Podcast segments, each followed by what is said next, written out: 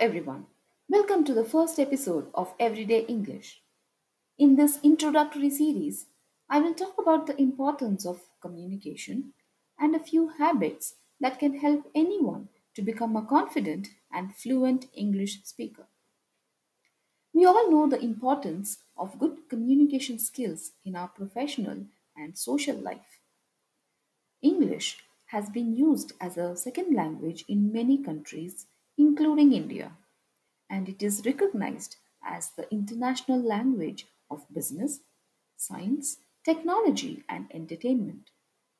In today's competitive world, organizations want to expand all over the world, and one of the key skills that employers look for is English communication.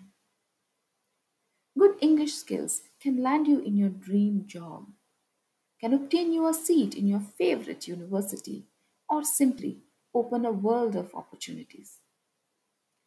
Many of us face a lot of difficulties when speaking in English in our day-to-day lives. One of the reasons for this is lack of practice. We spend a lot of time studying grammar and memorizing new words, but avoid practicing what we've learned. Well, learning grammar and enriching vocabulary are very important to have good command over the language. However, they are not enough to make you a good speaker. There are some habits that you have to develop to become a confident and fluent speaker. I'll talk about that in a bit. First, let's understand what stops us from speaking in English. Fear.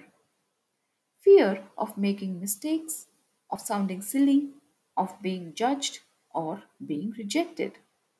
Any of these reasons can make us feel embarrassed and stop us from even trying to say something. But trust me, when you force yourself to speak, you will overcome all the fears. Remember, I told you about developing habits? Here they are. Speaking and listening to other people speak in English will boost your confidence. It is important to make this a regular activity in your life. Spending a few minutes every day can go a long way in making you a confident and fluent speaker. Of course, we cannot ignore the reading habit.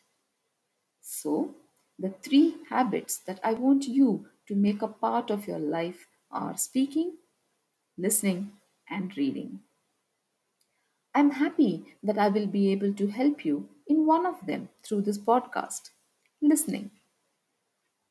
I will talk about each of these habits in detail and share some tips that will be useful to you in the upcoming episodes. I will also be happy to respond to any questions that you have, so feel free to drop me a mail at everydayenglish1@hotmail.com. I will respond to your questions in the subsequent episode.